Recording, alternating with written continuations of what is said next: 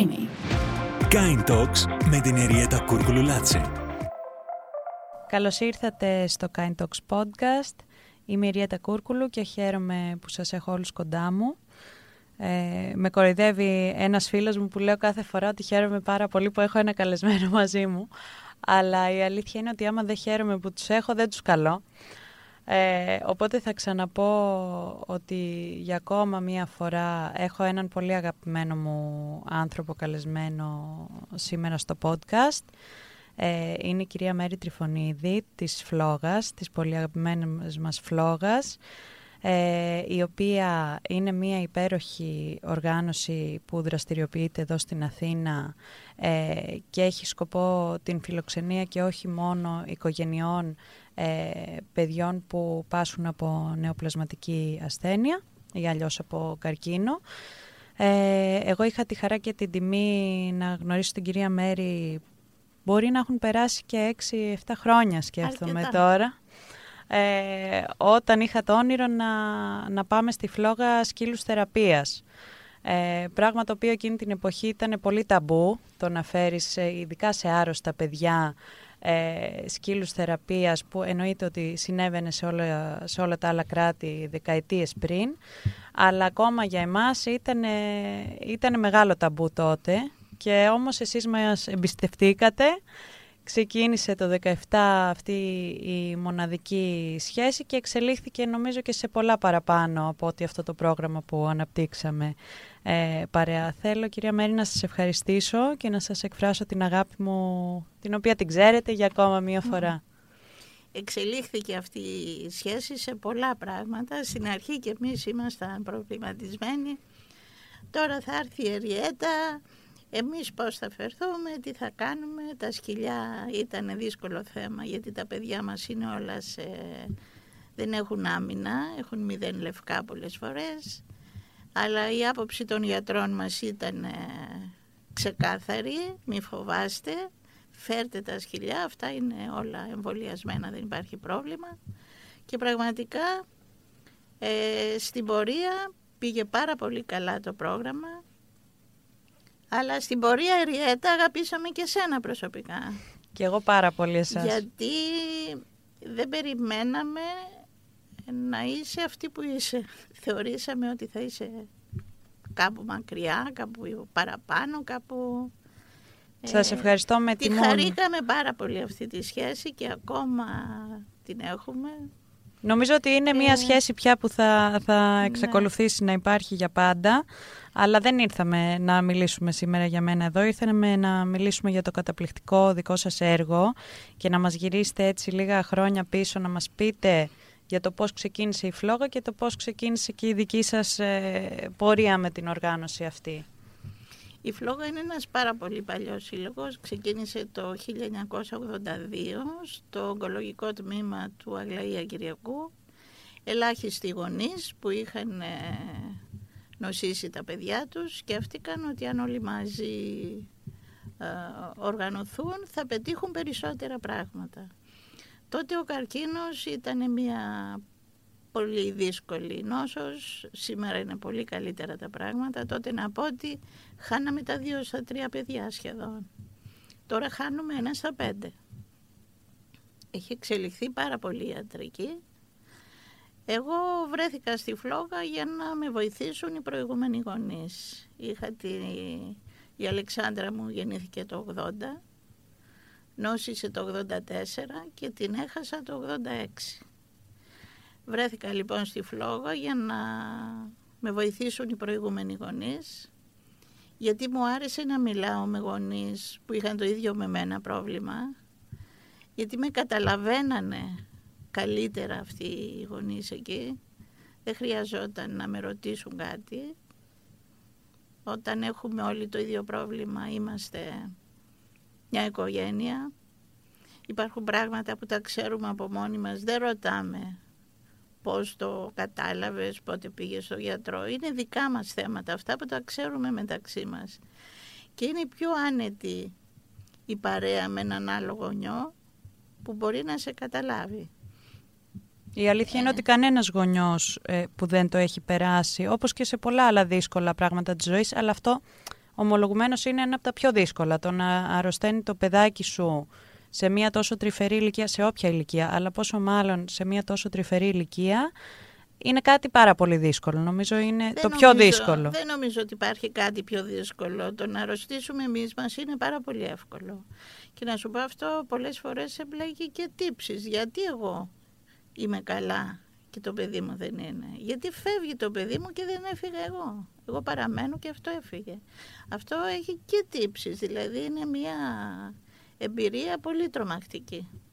Δεν υπάρχει για μένα πιο τρομακτική εμπειρία από το να χάσεις ένα παιδί. Πάντως, ο μόνος πραγματικά που μπορεί να σε καταλάβει είναι ένας άνθρωπος που περνάει ακριβώς το ίδιο. Οι συγγενείς και φίλοι και άλλοι άνθρωποι, γιατί σίγουρα όλοι εκφράζουμε τη συμπόνια μας και είμαστε εκεί κτλ. Δεν είναι το ίδιο με το να έχεις κάποιον απέναντί σου που περνάει ακριβώς το ίδιο. Όχι, Γι' αυτό δεν λέω είναι πάντα το ίδιο. ότι η Ναι. δύναμη είναι στους πολλούς και ότι όσο μιλάμε και ανοιγόμαστε και δημιουργούμε δεσμούς με ανθρώπους που έχουν αντίστοιχα προβλήματα, βοηθιόμαστε όλοι από αυτό. Αλλά εσείς το Σίγουρα. πήγατε και ένα βήμα παραπέρα μετά. Εμείς το πήγαμε. Ε, εντάξει. Είναι όταν α, πηγαίνεις τακτικά στη φλόγα, σε κερδίζει ο χώρος, σε κερδίζουν οι γονείς, σε κερδίζουν τα παιδιά. Ε, βλέπεις τι σημαίνει ένα παιδί, ένα παιδί που υποφέρει, που κάνει συνέχεια θεραπείες. Όμως δεν το βλέπουμε ποτέ να κλαίει, δεν το βλέπουμε ποτέ να γκρινιάζει. Μόνο όταν παίρνει την κορτιζόνη και πρέπει να φάει λίγο παραπάνω, Αλλιώς τα παιδιά είναι θαύματα. Ε, Και κανείς ενήλικας δεν μπορεί να φανταστεί τι ξέρει ένα παιδί. Τα ξέρει όλα. Τα ξέρει όλα και Τα πολλές φορές τα ξέρει όλα. υποτιμάμε τα παιδιά μας. Και πολλές φορές βλέπουμε παιδιά που κάνουν αγώνα για να προστατεύσουν τους γονείς τους. Δεν θέλουν να στεναχωριούνται οι γονείς τους. Είχα μια φορά το Χαρίλαο που ήταν 13 χρονών και ήταν ε, στο τελευταίο στάδιο της ζωής του και το ήξερε γιατί μιλούσε με τους γιατρούς και με μένα μιλούσε ανοιχτά αλλά μου έλεγε όταν άκουγε ότι έρχεται η μαμά του αφήστε κυρία Μέρη γιατί έρχεται η μαμά μου και στεναχωριέται μου έλεγε ένα παιδί που ήξερε ότι δεν του μένει πολύς καιρός, έκανε αγώνα να μην στενοχωρήσει τη μαμά του. Είναι Είναι, απίστευτο. φοβερό. Είναι, τα παιδιά είναι Σοφά θαύματα. πολλές φορές. Είναι θαύματα της γης. Είναι πραγματικά. Αλλά και οι γονείς αυτοί, επειδή ε, τους έχω ζήσει πια κι εγώ λίγο παραπάνω, από την πρώτη στιγμή μου έκανε εντύπωση η θετικότητα που έβλεπα. Γιατί θα θεωρούσα ότι αυτοί οι άνθρωποι θα ήταν διαλυμένοι, που μέσα τους είναι πολύ πιθανό να είναι διαλυμένοι.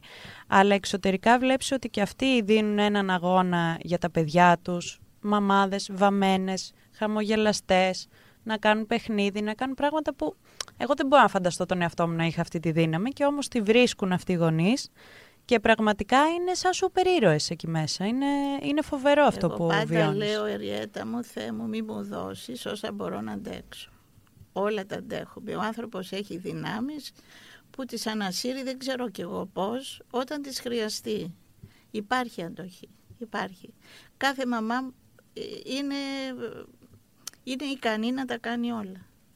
Και είναι και πάντα περιποιημένη και πάντα χαρούμενη. Δεν θα δείτε στο ξενώνα μας φιλοξενούμε τόσες μητέρες και παιδιά. Δεν είναι ένας ξενώνας που κλαίμε. Εσύ το έχεις δει, το έχεις ε, διαπιστώσει. Είναι μια χαρά όλοι. Ο ένας κάνει παρέα με τον άλλον, περνάνε τα δύσκολα. Ε, το πρόβλημα δημιουργείται όταν χάσουμε ένα παιδί. Εκεί πραγματικά τα πράγματα είναι, δυσκολεύουν. Αλλά και πάλι υπάρχει συνέχεια. Υπάρχει συνέχεια και οι γονείς μεταξύ τους ο ένας παρηγορεί τον άλλον. Ο ένας δίνει δύναμη στον άλλον. Εμένα όταν αρρώστησε η κόρη μου έμενα Αθήνα και όταν έβγαινε το παιδί από το νοσοκομείο μέναμε μόνοι μας στο σπίτι μας και παίρναμε κάποια μέτρα να μην έρθουν πολλοί φίλοι ή μην έρθουν άλλα παιδιά και έχουμε ιώσεις και ήμασταν μόνοι μας. Βλέπω τους γονείς του ξενώνα και βλέπω ότι περνάνε πολύ καλύτερα από ότι περνάει ένας γονιός κάτοικος Αθήνας που πάει και κλείνεται μόνος του στο σπίτι του. Όλες οι οικογένειες που έρχονται σε εσάς είναι από την επαρχία, Είναι από σωστά. την επαρχία όλοι. Ε, Το, ο ξενώνας είναι το σπίτι τους. Να ξέρετε ότι εγώ πιστεύω ότι και αυτό παίζει ένα ρόλο. Δηλαδή βλέπεις τον κόσμο γενικά της επαρχίας καμιά φορά να είναι πιο χαρούμενος από ότι εμείς εδώ στην Αθήνα. Είναι... Ναι, υπάρχουν διαφορές. Υπάρχουν διαφορές που τις ε, βλέπεις με το, με το πρώτο. Είναι άλλη η ζωή ακόμη στην επαρχία και άλλη στην Αθήνα. Ναι, εδώ υπάρχει ένταση, υπάρχει, υπάρχει ήδη εκνευρισμός και πίεση και αυτά και σου τυχαίνει και ένα ε, τέτοιο τραγικό γεγονός και σε αποτελειώνει. Και σε, αποτελειώνει. Στο ξενώνα έχεις δει πώς παίζουμε, πώς τραγουδάνε, πώς κάνουν γιορτές, ε, θέατρα. Έχουμε την ομάδα των εθελοντών που έρχεται το απόγευμα και παίζουν. Πραγματικά είναι πολύ ναι. όμορφη, ενώ αν εξαιρέσεις ε, το πρόβλημα που προφανώς υπάρχει, είναι πάρα πολύ όμορφη η ζωή στη Φλόγα. Εγώ η αλήθεια είναι ότι πάντα αισθανόμουν πάρα πολύ ευχάριστα στην παρέα σας. Εντάξει, αλλάξανε λίγο, δεν σας κρύβω τα πράγματα, τον πρώτο χρόνο που ήρθα και είχα γίνει εγώ μαμά. Ε, ήταν το 2022 ε, που είχα γεννήσει και εγώ τον Νίκο. Εκεί τα Χριστούγεννα που ήρθα να δω τα παιδιά, εκεί ήταν η πρώτη φορά που δυσκολεύτηκα πάρα πολύ. Γιατί έβλεπα... Γιατί έγινες μαμά; Έβλεπα στο πρόσωπο των παιδιών το παιδί μου και δεν το λέω υπερβολικά, το εννοώ. Δηλαδή κατάλαβα ότι αποτύχει δεν είμαι εγώ στη φλόγα με το παιδί μου ε, να παλεύει για τη ζωή του. Και εκείνη τη χρονιά είχα έρθει και ήταν και ένα αγοράκι που του έμοιαζε απίστευτα και του φόρεγε και η μαμά του μία στολή του Άγιου Βασίλη, θυμάμαι, όπως φορούσα και εγώ στον ε, δικό μου τον Νίκο εκείνη τη χρονιά και μου χτύπησε πάρα πολύ βαριά, δηλαδή χρειάστηκα να βγω λίγο έξω για κάποια λεπτά, γιατί εννοείται ότι δεν έχει κανείς το δικαίωμα Αυτό... να στενοχωριέται μπροστά τους. Οπότε, αλλά ναι, νομίζω ότι όταν γίνεσαι γονιός, εννοείται ότι όλοι αγαπούν τα παιδιά και όλοι στενοχωριούνται, αλλά από τη στιγμή που γίνεσαι γονιός και δεν το περίμενα εγώ αυτό, γίνεται ένα κλικ και ξαφνικά ό,τι αφορά το παιδί του άλλου είναι σαν να αφορά και, το δικό σου παιδί. Ναι. Γι' αυτό οι εθελοντές που έχουμε στο Ξενώνα δεν είναι νέοι γονείς, είναι νέα παιδιά που δεν έχουν ακόμη αποκτήσει δικά τους παιδιά και ήθελα να πω ότι αυτό που κάνεις όμως τα Χριστούγεννα με τα δώρα έτσι όπως τα κάνεις είναι εντελώς γίνεται εντελώς προσωπική σχέση. Δεν μπορείς να φανταστείς πόσο το χαίρονται. Πολύ χαίρονται. Αρχίζουν να το χαίρονται από την ώρα που γράφουν το γράμμα και είναι πολύ διαφορετικό το να πάρουν αυτό που ζήτησαν ακριβώς από το να πάρουν ένα δώρο. Η διαφορά είναι τεράστια, δηλαδή επικεντρώνονται και τα Χριστούγεννα θεωρούν ότι αυτό είναι το δώρο που παίρνουν, γιατί αυτό ακριβώς ζήτησαν. Και τα παίρνετε ακριβώς αυτό που ζητάνε, δηλαδή Εντάξει, είναι... Το λιγότερο που μπορούμε και εμείς να κάνουμε είναι κάτι πολύ μικρό, αλλά κάτι πολύ μεγάλο για εμάς που το βλέπουμε και μπορούμε και εκπληρώνουμε και κάποια... αυτά είναι μια χαρά όμως. Είναι μια μεγάλη χαρά. Πολύ μεγάλη χαρά. Αφού γίνονται διάφορες εκδηλώσεις στα Χριστούγεννα, αλλά την ημέρα που θα παραδοθούν αυτά τα δώρα είναι όλα. Ε, είναι ο Άγιος Βασίλης. Εγώ τρελαίνομαι. Ακόμα πιστεύω στον Άγιο Βασίλη, το έχω πει και με κοροϊδεύουν. Αλλά είναι η μαγεία εκείνης της περίοδου πολύ σημαντική να την κρατάμε ζωντανή σε όποια ε, φάση και αν βρισκόμαστε. Εμείς και την πρωτοχρονιά, το βράδυ που πέφτουν για ύπνο, ε, πάει άνθρωπος δικός μας και βάζει από ένα παιχνίδι έξω από την πόρτα του κάθε παιδιού. Τέλεια. Και όταν ξυπνάνε το πρωί βρίσκουν το παιχνίδι. Πάντως και η δική σας πραγματικότητα πια ενώ από τότε που χάσατε και εσείς την κόρη σας είναι καθημερινά στη φλόγα. Είστε πια και πρόεδρος. τα πρώτα χρόνια ήταν δύσκολο να, να δώσω βοήθεια, χρειαζόμουν βοήθεια. Είναι συνταρακτικό, δεν... Ε, Αλλά πώς πήρατε την απόφαση αυτή, γιατί αυτός είναι ένας μεγάλος πόνος να συνεχίσετε τη ζωή σας μέσα σε ένα περιβάλλον που ξέρετε ότι σε ένα βαθμό πάντα θα σας θυμίζει αυτό που περάσατε εσείς τέλος πάντων. Ήρθε μόνη της η ιστορία μου, ήρθε μόνη της. Επειδή πήγαινα εκεί, μετά δεν κατάλαβα πότε άρχισα εγώ να βοηθάω τους επόμενους. Στην αρχή και μόνο η παρέα μαζί τους, τότε η φλόγα ήταν και πιο μικρή. Αλλά ήταν οικογενειακή και πάλι. Υπήρχαν γονείς που είχαν το ίδιο πρόβλημα. Ε, με τον καιρό, κάποια στιγμή χωρίς να καταλάβω πώς, βρέθηκα εγώ να παραμένω εκεί και να έρχονται άλλοι γονείς και από τότε ε, είναι τεράστια η αμοιβή που παίρνω εγώ από εκεί. Είναι φοβερό πραγματικά πώς απαλύνοντας τον πόνο σου, απαλύνοντας τον πόνο του άλλου βασικά, απαλύνεται και ο δικός σου. Κυρίως. Δηλαδή, ε, όπως ο, ο γιος μου διεκδικεί χρόνο από τη ζωή μου, έτσι και η κόρη μου. Ο γιος μου είναι εδώ, η κόρη μου έφυγε. Ο χρόνος της κόρης μου είναι η φλόγα. Δηλαδή την έχω μαζί μου, δεν την άφησα ποτέ. Την έχω μαζί μου. Μεγαλώνει Είναι και ένα μαζί κομμάτι μου. της δικής της ιστορίας και πραγματικά μέσα από τη δικιά σας προσπάθεια έχει μείνει ζωντανή ε, η κόρη σας. Εγώ το Ακριβώς, πιστεύω. Γιατί ακριβώς. δεν, αν δεν υπήρχατε εσείς, το λέω εκ πείρας, δεν θα ήταν η φλόγα αυτό που είναι σήμερα. Γιατί υπάρχουν πολλές οργανώσεις και, και κάποιες οργανώσεις που είναι πολύ πιο δυνατές ονομαστικά από τη δική σας.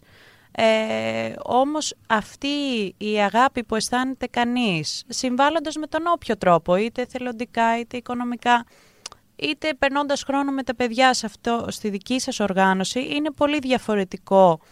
Είναι οικογένεια. Δηλαδή, εγώ που έρχομαι τόσα χρόνια, σας αισθάνομαι η οικογένειά μου. Και αυτό το έχετε καταφέρει εσείς. Και ο καταπληκτικός σύζυγος Έτσι. βέβαια, αλλά κυρίως Ουδής εσείς. αναντικατάστατος. Άμα, όταν φύγω εγώ κάποιος άλλος θα βρεθεί που θα συνεχίσει. Δεν, ε, ε, είμαστε, είμαστε μια ομάδα ανθρώπων που ζει δίπλα από, την, από τους κανονικούς ανθρώπους. Έχουμε άλλα ενδιαφέροντα, άλλο τρόπο επικοινωνίας. Ε, μεταξύ μας είμαστε αδελφοποιημένοι, συγγενείς. Γονείς που φεύγουν από τη φλόγα με τα παιδιά τους καλά, δεν σταματούν να επικοινωνούν μεταξύ τους, να γίνονται κουμπάρι, να ανταλλάσσουν δώρα, παιχνίδια, επισκέψεις. Μπορεί από την Αλεξανδρούπολη να κατέβει στην Κρήτη για να συναντηθούν, γίνονται αδέλφια, αδελφοποιούνται. Όταν καλούνται σε ένα τόσο δύσκολο διάστημα, να μαγειρέψουν σε μια κουζίνα μαζί και να κάτσουν σε ένα τραπέζι να φάνε μαζί, αυτό τους δημιουργεί μια σχέση ανεπανάληπτη. Δεν το συζητώ. Πάντως είναι τα, τα τελευ- ανώτερη από τη συγγένεια. Ναι, δεν, είναι οι μόνοι άνθρωποι που μπορούν να καταλάβουν ο ένας ακριβώς τι περνάει ο άλλος. Δεν υπάρχει άλλη συνθήκη μέσα στην οποία να μπορεί ε, αυτό να συμβεί. Πάντως χαίρομαι πραγματικά για τη φλόγα ακόμα και σε αυτά τα πόσα είναι 6-7 χρόνια που σας έχω γνωρίσει εγώ έχει κάνει φοβερά άλματα, όχι στην ουσια- στο ουσιαστικό της έργο γιατί το ουσιαστικό έργο υπήρχε και πολλά χρόνια πριν. Ε, όμως τώρα έχει αρχίσει και εκτιμά το έργο της νομίζω περισσότερο και ο κόσμος και έχει αρχίσει και ως οργάνωση και ακούγεται πολύ Ναι, περισσότερο. Γιατί από την ώρα που αυξήθηκε, που η επιστήμη προχώρησε και αυξήθηκε το ποσοστό ίασης, η Φλόγα α, πήρε την απόφαση και αυτή η ομόφωνη απο- απόφαση όλων μας να στηρίξουμε την, ι- τη, την υγεία πρώτα, τη δημόσια υγεία. Όπου διαπιστώνουμε ελλείψεις στη δημόσια υγεία, τις καλύπτουμε γιατί ο πρωταρχικός στόλο- στόχος είναι να ζήσουν. Δηλαδή αν η φλόγα φτάσει να μην έχει οικονομικούς πόρους ώστε να έχει και ξενώνες και τη δημόσια υγεία, θα επιλέξουμε την υγεία και θα κλείσουμε τους ξενώνες. Πρώτο μέλημά μας είναι να ζήσουν. Σε αυτά τα πλαίσια λοιπόν χρηματοδοτούμε ακόμα και γιατρούς στο Ελπίδα, βιολόγους, ανανεώνουμε ε, ιατρικό εξοπλισμό στα δύο παιδιατρικά νοσοκομεία, χρηματοδοτούμε τη συμμετοχή της χώρας μας στα διεθνή πρωτόκολλα θεραπείας, έτσι ώστε να πετύχουμε αυτό που δικαιούνται, αυτό που έχει καταφέρει η Ευρώπη, να το έχουμε εδώ, να φέρουμε την Ευρώπη εδώ, αφού δεν μπορούμε να πάμε εμείς εκεί. Και έχουμε καταφέρει και έχουμε τα ίδια ποσοστά ίασης, όπως έχει και όλη η προηγμένη Ευρώπη. Καλά, να πούμε αρχικά ότι έχουμε καταπληκτικούς γιατρούς ε, στην Ελλάδα. Πάρα πολύ καλούς Το γιατρούς σύστημα και σε αυτούς είναι- στηριζόμαστε. Έχουν ελλείψεις όμως, έχουν ελλείψεις σε υποστήριξη.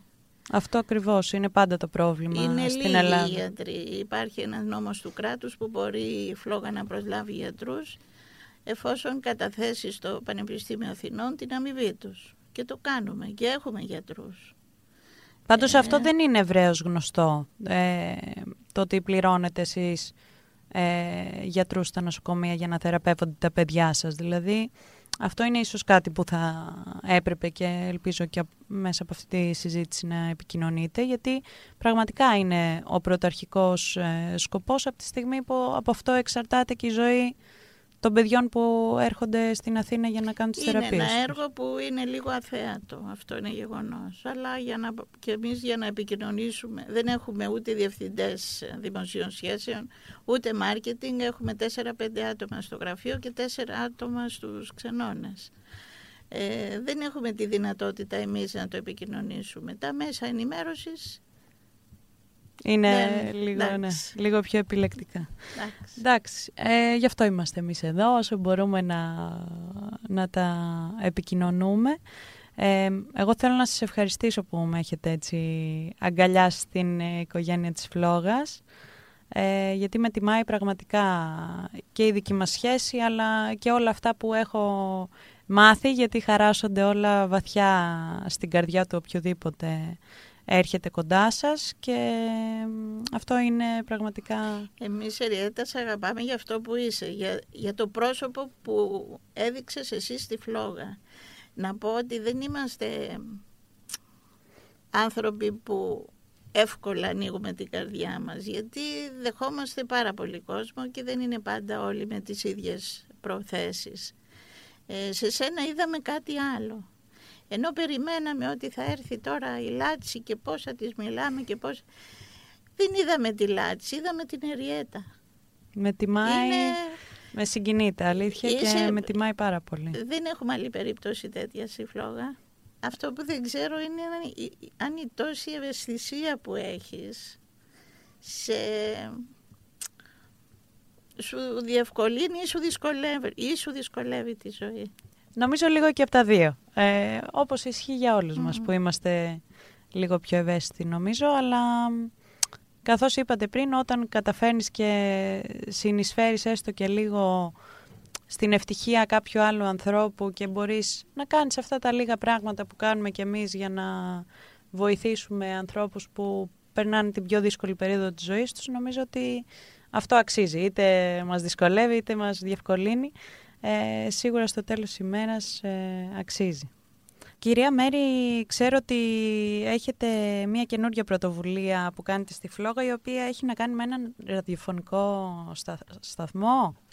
Ναι, μας προτάθηκε από κάποιο χορηγό μας να μας εγκαταστήσει ένα στούντιο στη Φλόγα. Και είπαμε ναι. Και αρχίζουμε τώρα τη λειτουργία ενός web radio το οποίο ήδη ε, εκπέμπει μουσική. Τα Χριστούγεννα εκπέμπαμε χριστουγεννιάτικα τραγούδια και μερικά σποτάκια που έχουμε ετοιμάσει μόνοι μας και αναφέρονται στο έργο της Φλόγας. Και τώρα λειτουργεί, αλλά είμαστε ακόμη στο αρχικό στάδιο και θέλουμε να αρχίσουμε να προβάλλουμε, να ηχογραφούμε και συνεντεύξεις με παιδιά που φιλοξενούμε, με γονείς, με γιατρούς για να βοηθήσουμε και στην απομυθοποίηση της νόσου ότι ο καρκίνος δεν σημαίνει θάνατο και δεν είναι κληρονομικός. Δεν μπορούμε να ακούμε όταν λένε καρκίνος είναι πάρατος, δεν είναι πάρατος, είναι μία νόσος. Αυτά θέλουμε να προβάλλουμε από το ραδιοφωνό μας, ήδη το έχουμε βάλει στην ιστοσελίδα. Είναι πάρα πολύ σημαντικό πάντως αυτό. Άρα μπαίνουμε στην να ιστοσελίδα. Μας ακούσει ο κόσμος, να μας ακούσει ο κόσμος ποιοι είμαστε. Άρα μπαίνετε, μπαίνει κανείς στην ιστοσελίδα της Φλόγας για να ακούσει. Στην ιστοσελίδα της Φλόγας και μπαίνει στο ραδιόφωνο μας. OK, okay, ωραία. Πάρα πολύ ναι. ωραία. Ε, συγχαρητήρια για ακόμα μία πρωτοβουλία. Όταν προχωρήσουμε στις συνεντεύξεις θα μας έχουμε σκοπό να πάρουμε και μια συνέντευξη από την Εριέτα. Θα αντιστραφούν οι, οι ρόλοι. θα αντιστραφούν. με μεγάλη χαρά. Με μεγάλη χαρά. Θέλω να σας ευχαριστήσω πάρα πολύ και πάλι. Εγώ να ευχαριστήσω εσένα. Και έχουμε πολλά ακόμα ωραία να κάνουμε έχουμε παρέ. Έχουμε πολλά να κάνουμε. Σας ευχαριστούμε και σε θέλουμε δίπλα μας. Θα είμαι, θα είμαι πάντα. Σας ευχαριστώ. Να είσαι καλά.